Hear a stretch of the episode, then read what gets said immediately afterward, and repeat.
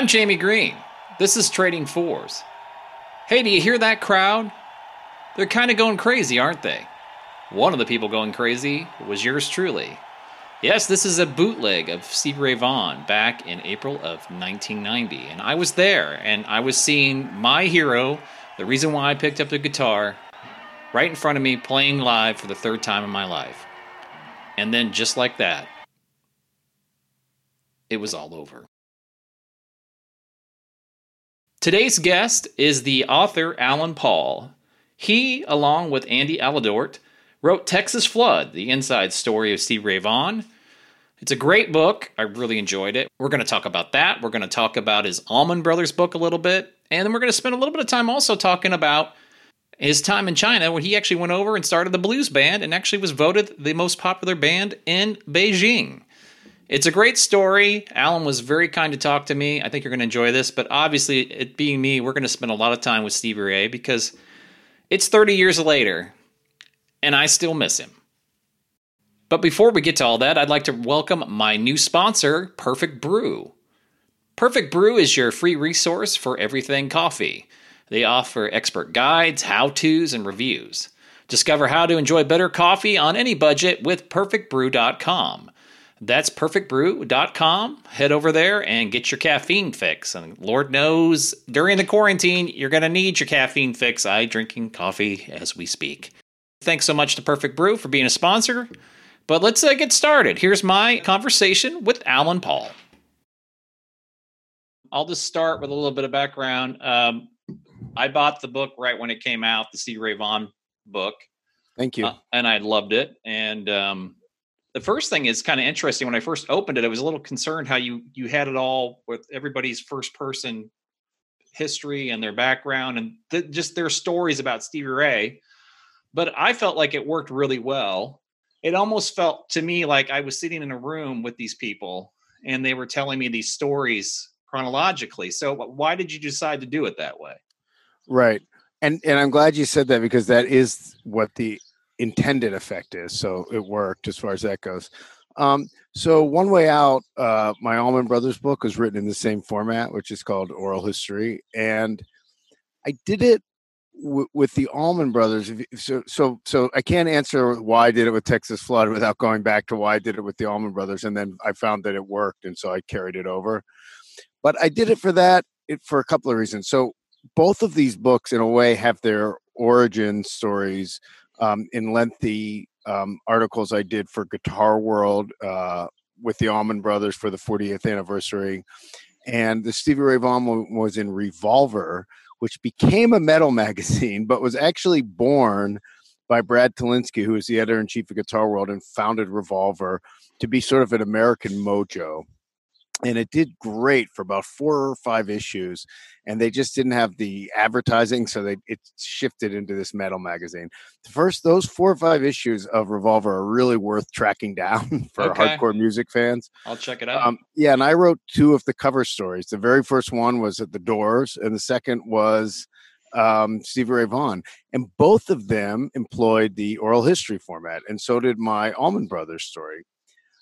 For Guitar World, which was for the 40th anniversary. And in each of those cases, one of the reasons that I did it is that I had voluminous interviews. Now, in a magazine story, even a really long magazine story, all 3 of these stories I'm talking about, The Doors, Allman Brothers, and Stevie Ray Vaughan, were very long by magazine standards, but that's still pretty, nothing compared to a book. And I was lucky enough to have voluminous interviews and access to all these great people, and I wanted to accentuate that. And so you can really let it run a little bit in that format and bring the people to life. But it's also convenient when you have holes in the story, you can just sort of skip over things in a way that you couldn't with the narrative.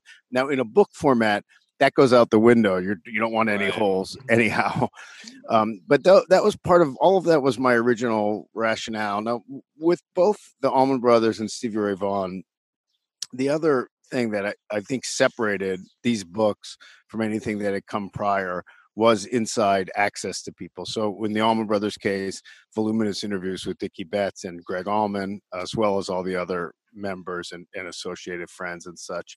and in Stevie Ray Vaughan with the members of Double Trouble, with Jimmy Vaughan, his brother, and to some extent with Stevie himself. Through my co-writer, Andy Aledort, interviewed Stevie 5 times. And we felt that previous books that had come out didn't have access to those people. And so it was a way to bring them forward.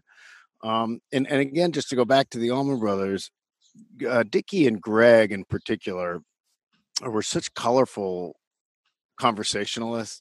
You know, Greg would say things like, you know, describing how Midnight Rider came to him in like one, you know, force of inspiration. He said, that song hit me like a bag of hoe handles. And who talks like that? You know, Greg did. And they were so colorful. So like, why would I ever paraphrase a word from Greg Allman? Right. And to some extent, it was the same with Stevie. But we wanted you to have that feeling of sitting in a room talking and getting that feel from everyone. Yeah. Yeah, and you nailed it. I mean, you really did. Thank you. And I was I've been playing guitar for 35 years. So for years I had Guitar World. I had the subscription, and some box that my wife hasn't found. We haven't thrown out. I'm sure I have tons of back issues, probably from about 1985 to the early 90s. So it's really cool to get to talk to you. Thank you. Well, I started working at Guitar World as the managing editor in February of 1991. And from 91 to 96, I was the managing editor, and then I moved. And so I quit that job and became a senior writer and ran the website, which was pretty new at that time, from 96 to 2005 when I moved to China. And then I became sort of a contract writer. Yeah. And I want to get to China in a second, because I thought that was fascinating too. You know, it's so interesting. And I'm sure, I think I looked you up. We're almost the same age. I was born in 68. You were born in 66, right? Yep. So, you know, there's a whole generation doesn't understand how important guitar magazines were to help us guitar players figure things out. There was no, you couldn't YouTube things. You couldn't go watch and see what a guy was doing unless you saw him in concert. So we would anxiously await for you guys to put out the tablature on these things so we could try to figure things out that were very difficult for us. So I always greatly looked forward to getting it in the mail and checking out who you guys were going to focus on. So thank you. And I'm sure, you know, the guys who are 10 and 20 years older than us would say, you guys are lucky, you know, you had the guitar magazines. So it is a steady stream upwards of it getting easier in a way to access information, because, you know, the original guy, you know, those guys didn't have easy access to the magazines and the interviews and then once they did start to have that, they didn't have the tabs, right? You know, it's been a steady stream. So Andy Aledort, who co-wrote co-wrote Texas Flood with me, you know, if you're a guitar magazine guy, I'm sure you know Andy. He was really one of the pioneers of tab. He didn't invent it, but he was one of the guys who mastered it. And really, you know, I tell people all the time that Andy is like America's guitar teacher. I mean, there's just like, you know, millions of people literally that learned how to play guitar from Andy. So, you know, it was cool. And it's interesting because when One Way Out came out, you know, so most of our career was spent pre-social media and, you know, whatever. You did your thing. And I had a little bit of access to the general public because I did run the Guitar World website for like 10 years. And we used to have a really active message board. But, you know, I'd be writing all these articles about the Allman Brothers. And at some point, it's sort of like, oh, yeah, I'm interviewing Chris Layton again for a Stevie Ray Vaughan thing. Or I'm going to interview Warren Haynes again for like the 10th time in 4 years or whatever. Then you throw those articles out there and feel good about them. But, you know, you never really knew if you were having that much impact. It's not like any of this stuff was, you know, the top of the charts or something. It was sort of its own niche. So when One Way Out came out, and I would go out and do book events and meet people, and so many people would say to me, like, oh, your articles were just like lifelines to me. Come to my house. Like, nobody else was writing about the Allman Brothers. And to know that, you know, there was someone out there who cared about this music, and you always do these great interviews. And it was really meaningful. You know, it was sort of like, wow, okay. So I didn't waste my career. Right. And, you know, it was cool. It was gratifying. And I didn't have any master plan that all of this would result in great Allman Brothers and Stevie Ray Vaughan expertise that would lead to books and a whole new career. I mean, that took me a long time to realize that was you know, something there and that it meant something to people. So it's very gratifying in that regards. Absolutely. So did you and Andy decide to co-write it because Andy had actually interviewed Stevie Ray Vaughan 5 times, or was what? Because I know the other books you've written, you just wrote on your own. Right. Basically. So after One Way Out was successful, you know, it was a New York Times bestseller and it did really well, which was great. And the publisher sort of, you know, was, I knew that I could publish another book. I just had to come to them with an idea of something I wanted to do. And I had the idea pretty early to do Stevie because a book is such a deep dive. Like I can't do it as something that I'm not really passionate about the topic and really interested in it. And Stevie was the obvious guy to me. I didn't feel there had really been a proper biography of him, much like the Allman Brothers, someone who was really important. There had been one book done that was, you know, had its issues, although I, you know, in both cases, books I enjoyed but didn't think were great. Mm-hmm. And Stevie was just sitting there waiting to be done. And I had a relationship with Jimmy. I had some really good interviews as a basis for it. But I knew I wanted to include Andy if I did that because of his interviews. And it's not just that he interviewed him 5 times. You know, from us both working at Guitar World, Andy and I were friends, and I had read all his entire interviews in whole, and they were great interviews. And I met with a publishing friend and talked to him about it, someone really prominent in the industry. And he said, you can't follow up a bestseller with a joint book. You got to do something on your own. So I put it off for like 6 months, and I had actually worked on something else that just didn't feel right to me. I put it aside, and I just said, you know, I don't care if it's like, you know, the quote unquote right thing to do or not. This is the book I want to do. So I called up Andy. I didn't know if he would want to co-write or not. I mean, I was also willing to just license his interviews and, you know, give him a credit on the cover or whatever. I had a thought that if he didn't want to, because it's a huge commitment of time. Right. And, you know, financially, it doesn't exactly make sense. Like, you know, you end up getting paid like $0.25 an hour, even when you get a decent deal, because it's so much time to do it right.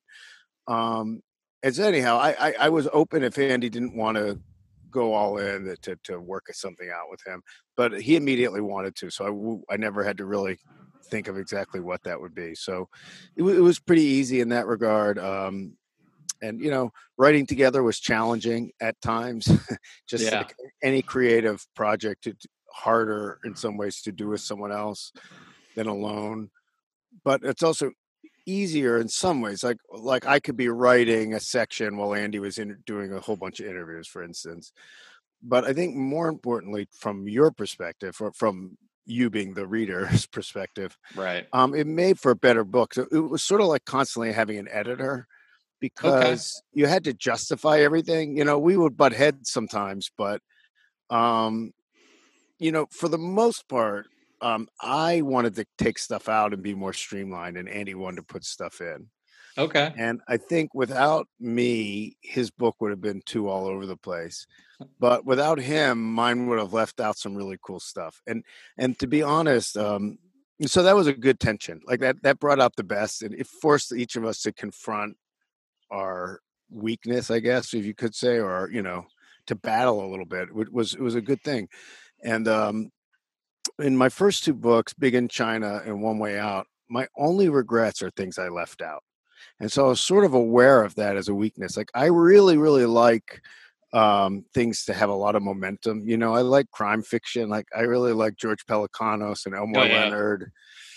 These are some of the writers I admire just as writers. And they're like really lean and propulsive. And so I wanted to recreate that kind of feeling in nonfiction. Mm-hmm. And I think I'm pretty successful at it. But the downside to that is that, you know, sometimes you cut stuff out that seems extraneous, and sometimes those tangential things are really cool, you know? And so in both my first 2 books, my only regrets are things I left out. And even in this one, it's the same thing, even with, and there's less of it because of that. You know, like a good example, I don't think we fought over this, but, you know, there was a story in Texas Flood about when Stevie Ray met Prince. Mm-hmm. I don't know if you recall that. Oh, Chris Layton tells the story. They met him. We met him at Born in the USA tour opener in Minnesota. So, okay, that alone, just start there. Like, you know, Springsteen Born in the USA tour, which is like the biggest tour of the 80s in a way, one of them, certainly of the mid 80s. And Prince and Stevie Ray Vaughan are both there. So that alone, like, that's like incredible to me.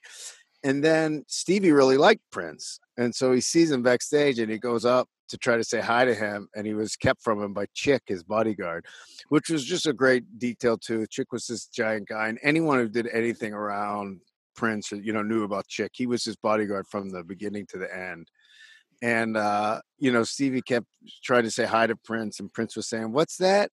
You know, and he wouldn't, you know, he wouldn't, he could hear him, but he wouldn't talk to him. It was all through Chick. And so finally, Stevie said, "You tell him he might be the prince, but I'm the king bee, and he's got to deal with it." And that was a great little story. It was like a barnacle to this overall story. It had no point. There was nothing that came before it or after it. There was no narrative function of that story, but it was just such a great detail that, you know, it had to be in there. Just, it's an amazing story, and it gets brought up to us all the time. I mean, people love that story. So, well, I think probably there's several components to that, right? First of all, they were both great guitar players. I mean, both of them. Prince gets kind of underlooked as a guitar player, and then Prince. I mean, I love Prince, but let's fit. Prince was a weird dude. I mean, he just was. I mean, have you been to Paisley Park? I have not. No. I mean, you got to go tour Paisley Park. Yeah. I mean, it's just like nobody but Prince would have a 20-foot wide, you know, mural of himself holding out his arms with the people that he influenced on one side and the people in, I mean, it's so Prince. It's just, anyway. So I love things like that. Those are just great. And it's such an eight, like you said, it's an 80s story. You've got three big, huge 80s acts in there too. Right. So that's great. Well, I've got my theory on why Stevie Ray Vaughan is such a compelling story. And I'm curious to hear yours too. And mine always has been that, well, I think every guitar player just loves him. And I think, you know what, my first time I heard him, it was all about, you know, things were so, it was all overproduced, and it was all synthesizers, and it was all just overthought and just not great. And to hear him for the first time, I can still remember where I was. So I think that authenticity is such a big deal too. And it's such a tragic tale too, right? That he gets his life together. He was only 35, which as we get older, that seems really young. Right. And how much, you know, his brother's still out there playing to this day. And so, you know, Stevie would still be doing it. So I'm kind of curious, like, what do you think makes it such a great story? Well, first of all, everything you said, yes. There's nothing you said I disagree with. And, you know, so, but if you extrapolate it a little bit more, it's like, so the first part of it, how did he get so good? And you know, you're talking about every guitar player loves Stevie Ray Vaughan, and I think that's true. And the people who don't have never really listened to him. You know, they're objecting to the idea of Stevie Ray Vaughan, or they've heard maybe one lick they didn't like or something. Because Stevie could overplay sometimes. I mean, no, I will take that back. I don't think Stevie did overplay. Stevie played a lot. And so if you take one little thing in isolation, it might seem like overplaying. But if you just dig in a little bit deeper at all, that's not what he was doing. So for me, my initial stuff to Stevie, I didn't love the really upbeat stuff because it's a little too frantic for me, you know. I think now I understand it was really driven by speed and cocaine.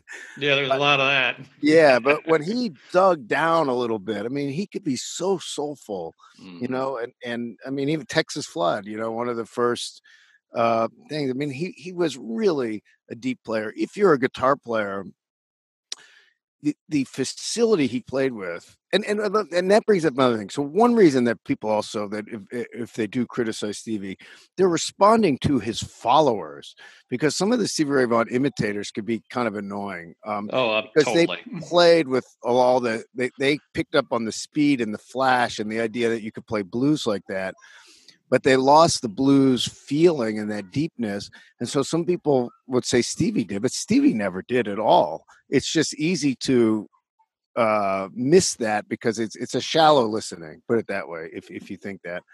And what you said about the simplicity in that over-processed era is absolutely the case. And one of the things that stuck out to me, so you know, the first, before any of the solo stuff, the first time most people outside of Texas heard Stevie was his playing on David Bowie's Let's Dance. Right. Which was just a brilliant move by Bowie. You know, he saw him at the Montreux Jazz Festival and had the you know, vision and the wherewithal to say, that's what I need on this album, which is really pretty incredible. And so eventually we interviewed Nile Rogers. Unfortunately, we never got to interview David, which would have, of course, been amazing. We were trying, and he passed away. But before that, even I had interviewed Bob Clearman, pretty famous engineer that worked on a million albums that you love, about it. And he said, well, the first thing that stuck out to me about working with Stevie was he showed up at the studio with just his guitar. And we had, you know, I'd asked us to rent a Fender, I think either Twin or Super Reverb. And he said at the time, that was just unheard of. I mean, guitarists came in with crates and crates and racks of digital gear. And that did, you know, if you know anything about guitar and music, that changed, you know, not immediately, of course, but that was the beginning of a revolution where that, you know, and nobody wanted, you could buy an old Fender Strat or Gibson Les Paul in the early 80s for, you know, a song and a dance. They were considered old, outdated instruments. And the same with those great vintage amps, like you have one behind you. Yeah, it's a 1983 Fender Super Champ. Yeah. That's my office amp. So, yeah. So but yeah, the simple Fender amps and Gibson and Fender guitars. I mean, they were sort of considered relics, and you know, he brought that back. The whole boutique amp industry really started with him, with Cesar Diaz, you know, modding his amps and then making his own, and so he had a huge influence on the guitar world aside from that. But to get back to your original question about what made him so compelling. So there's all of that. He came in, he kicked down the door. He blasted people back, reminded people of what they had been missing. And then he was so close to being a rock and roll stereotype. I mean, he drank and did cocaine until he had holes in his nose and his stomach, in effect, collapsed and almost died. And if he had died then, it still would have been a compelling tragedy, but of a totally different sort. But he didn't, you know, he came back. And one of the things that really stood out to me doing this book that I hadn't fully realized is just how bad a shape he was in, and also just how fully he dedicated himself to recovery. Mm-hmm. And that's both in terms of getting clean and changing the way he lived. And that was in October of 1986. He died in August of 1990. So for almost 4 years, you know, a couple months under 4 years, he lived this new life. And I think he was a little shaky for about a year, getting his legs back under him. And then he was just incredible, you know, both his playing, his music, the way he lived his life, the inspiration he gave to people, was incredible. The last two projects he did was In Step, his last solo album with Double Trouble, which had, in addition to this incredible playing and singing, you know, he started to write about these topics, and also to play music of others who wrote about it. But songs like Crossfire, Tightrope, Wall of Denial, those are basically all songs about the program and about struggling with addiction and becoming an adult. And they're fantastic songs. You know, he says that, and Doyle Bramhall Sr. said it to me, who co-wrote Wall of Denial and Tightrope. They were worried about being preachy. It's really hard to turn that stuff into art. Yeah. But they did it. They did it. And so that's the other thing that makes his death then, from a stupid helicopter crash, so tragic, and because not only did we lose him as a person who was becoming such a great person by all accounts, and lose all this music, but something that Derek Truck said to me one time really stuck out when he was first starting to do Tedeschi Trucks with his wife. And he said, you know, I'm trying to find out how to balance being a full-on person and a husband and a father and a great musician. Mm-hmm. And guys like Jimi Hendrix and Duane Allman showed us how to be the great guitarist and great musician, but they never got the other part down and how to combine them. And that's really striking to me, and made me realize, I mean, that's part of what we lost with Stevie, because he was doing that. He was blazing that trail. And I really believe in another 5 years, you know, I think he would have married his girlfriend, Jonna. I think he probably would have had a kid, and he would have started to he already had started the process of how to live an adult life and a responsible life, and show that you could still make this incredibly compelling music. And I think he would have taken the next step and done it as a family man and continued to blossom. So, you know, that trail remained to be blazed because it was his. He was on it. And so that's part of what also makes this story so compelling. I mean, how could we have lost him to a helicopter crash? The stupidest, you know. Oh, it's terrible. You know, it's the only person I've ever cried for that I didn't know personally. And I think that was a lot of it because there was so much, you knew there was so much left in the tank. You knew he hadn't probably even peaked yet. And, you know, it's so interesting you talk about that. He was still great on drugs and alcohol until the end. I know he crashed and burned bad toward the end, but, you know, I saw him in February of 86 and he was sweating profusely. And all he would do is he would just lift his head up and say, thank you briefly between songs. And that was it. And then the next time I saw him, it was in Austin at Aquafest in 1987. And Alan, if you ever find a bootleg of that, let me know, because I'm dying. I'm still looking for it. Huh. And it was like a different person. He was engaging. He was funny. He had a huge smile on his face. He certainly could tell he was so grateful to be alive, right? Felt like he had completely dodged a bullet. He was just happy to be there. Right. And I think that's part of it too. That's part of the heartbreak, because, you know, he knew how good he was and how lucky he was to be there. And that didn't happen very long. So anyway. Yeah, it's still right. It's still very upsetting, and it gets right to the heart. And that's part of why I think it's, you know, people don't always understand this. It's genuinely painful for Jimmy Vaughan still to this day to discuss it. And it was just huge for us that he agreed to cooperate with this book. You know, from the start, he kind of said, well, you know, so I should back up and say Andy and I both had long time good relationships with Jimmy for decades. And when he heard about the book, we told him about the book. He said, well, I'm going to have to think about how I want to get involved. You know, I kind of wish I didn't have to deal with this and that there wasn't a book. But if there is, I'm glad it's you guys and I trust you. But I don't know what I want to do. But he started immediately helping us because, like, his family members that we reached out to called him to get permission to speak to us, and he approved it. So he gave us the thumbs up before, you know, but it still was about another year, over a year, maybe a year and a half from that until he started actively participating with us. Because I think it's still really, really, really wrenching for him. And something he said was really profound to me. He said, you know, I used to think there'd be a point where I wake up one day and be over it, be okay. And now I just realize that's not going to happen. Right. It's not going to happen. And, you know, you saw how emotional you just got talking about Stevie's death. Right. Remember, you know, it was his brother. And, you know, they had a rough relationship at times over the years, but they had really were in a great place, which is a blessing. You know, obviously that's a good thing, but it also, I think, makes it that much more painful. They recorded the one album together. I saw Jimmy sit in with Stevie at the 1990 Jazz and Heritage Festival, which was, I'm so glad I saw. At the time it was great, but I didn't realize how special, you know, it right. was to see them together.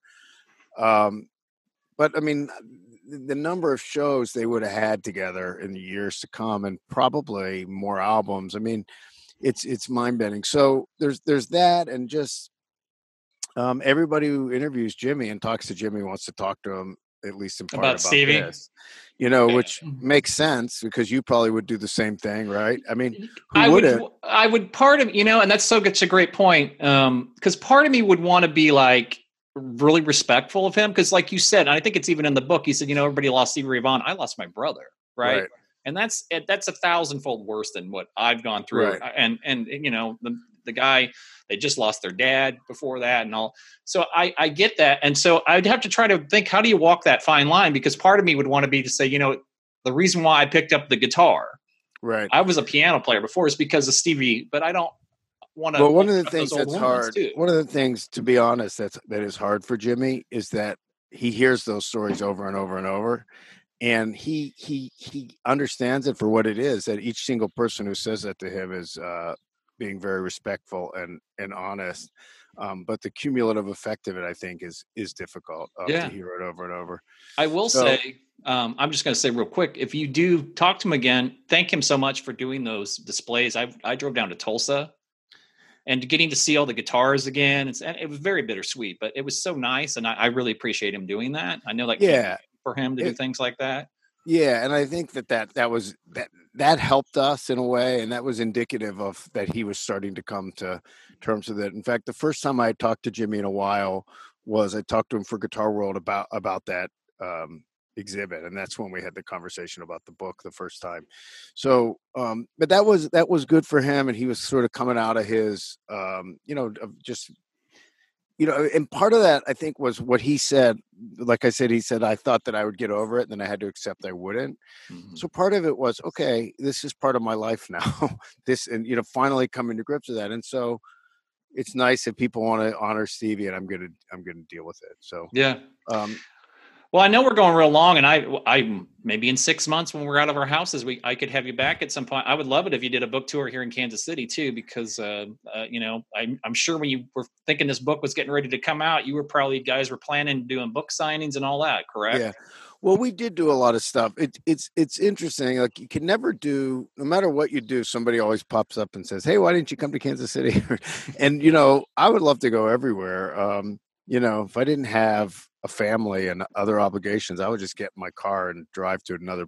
As I love driving across the U.S., I love going across the center of the country. But we did do a bunch. We did. We hit a lot of places, but I certainly would have hit more. And it's always a pleasure. And we like to do, Andy and I are both guitar players. Which I think is a really cool thing. I totally could tell when you guys put all the gear at the back, the listing of all the gear, I was like, you could tell you guys were guitar players. Thank you. Well, and I think of myself as a guy who plays guitar. Andy is a great guitar player. Yeah, he really is. Yeah, he can play the Stevie stuff beautifully. So some of the most fun we had was doing musical events. We were down in Austin a couple of times. And we did great events both times. The first time was the weekend the book came out. We did a great event that afternoon at People in Austin, and Tommy came. Oh, really? Tommy was sitting in the front row, and he sat and signed books with us for half an hour. And that night at Seaboys, which is a club that Jimmy actually plays at every Friday and Saturday that he's in town, we did a great event. It was sold out. Tommy got up and played. Denny Freeman, Roddy Colonna. These are all the guys who played with Stevie over the years, Denny Freeman. It was a wonder, O.W.C. Clark. It was a wonderful, wonderful night. And then we went back, we played at Antone's with some of the same guys, Denny Freeman, Mike Flanagan.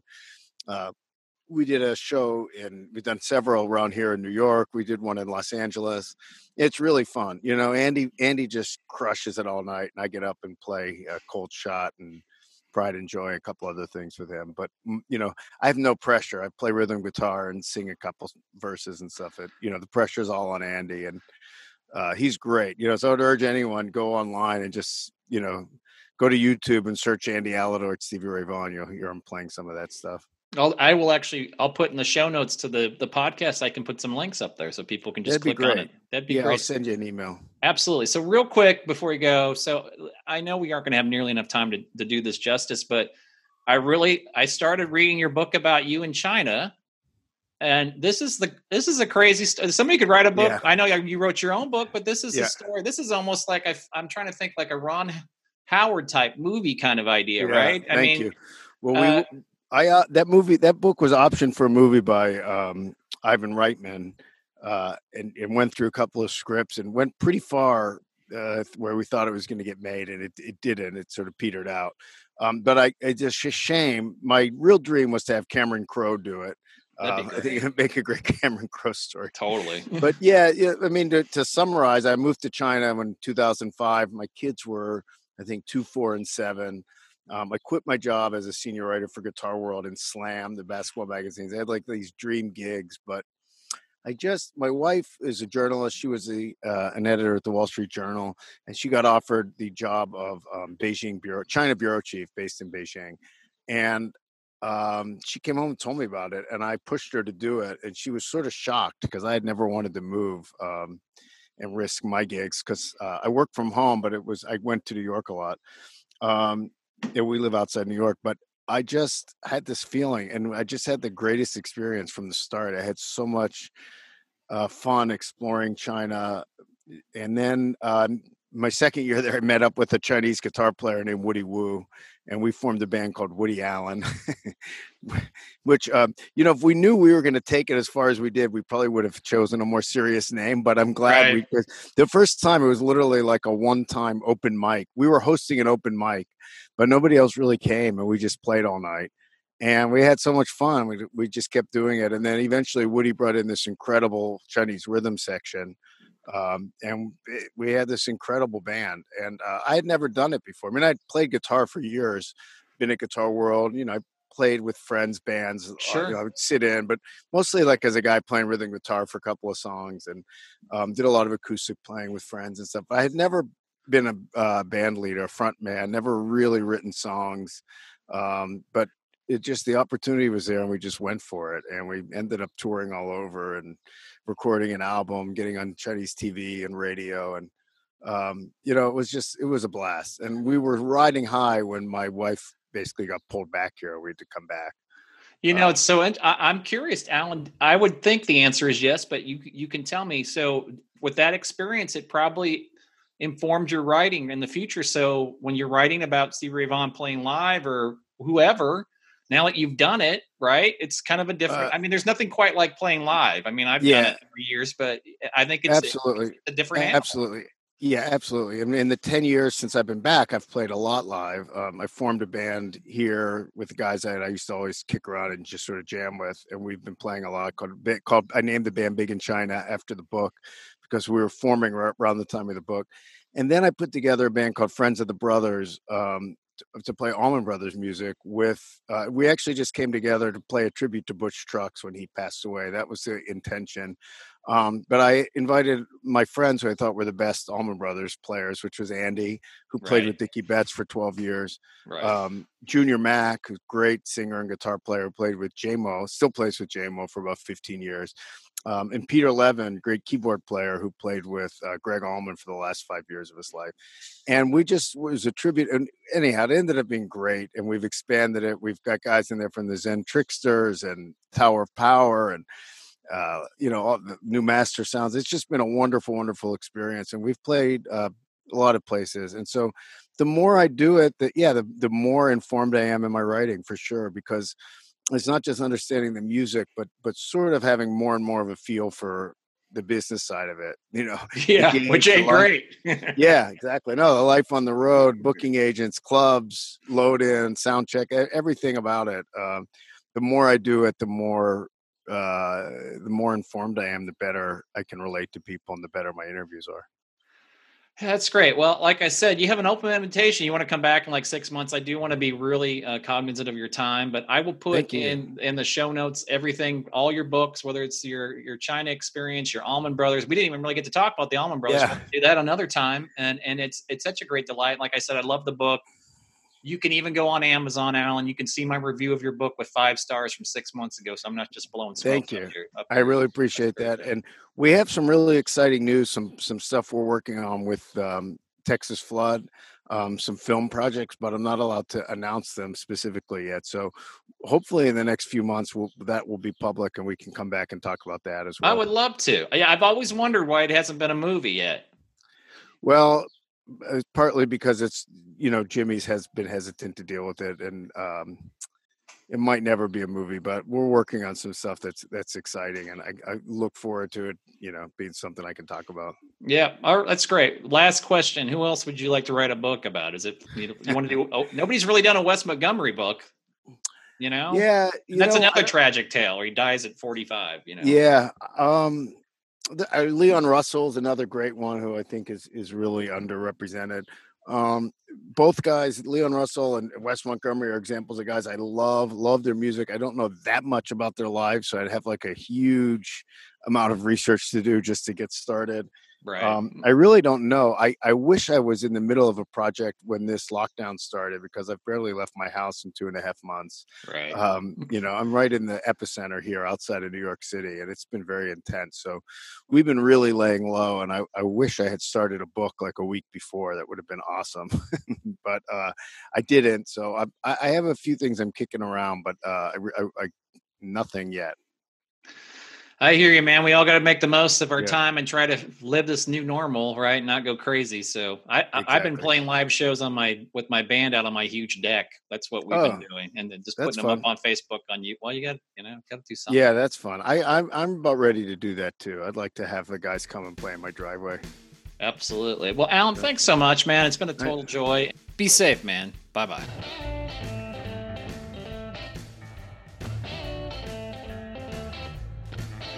Alan Paul, everybody. Again, the book is called Texas Flood, The Inside Story of Stevie Ray Vaughan. And you can find that wherever you can find books. And it's published by St. Martin's Press. Really appreciate Alan taking the time. And it was a total joy to get to talk about Stevie Ray. Always happy to do that. And I don't think, obviously, none of us is going to get over it completely, right? It's just it's a tragic turn to great American story. Wish it had ended better, but at least we had music from him for several years, and I still cherish it. So that's it for this episode of Trading Fours. Join us next time. I've actually got something completely different. I've got two different vocalists from Seattle, both Jacqueline Tabor and Paige Turner, and they're both going to talk to us a little bit about what they're experiencing right now in Seattle and the projects they're working on and all those types of things. So it's going to be a great listen. Both these ladies are fabulous. You're going to really enjoy their music. They're very different, but it's great. You're going to really like it. So until next time, go out, support music virtually, and we'll talk to you soon. Bye-bye.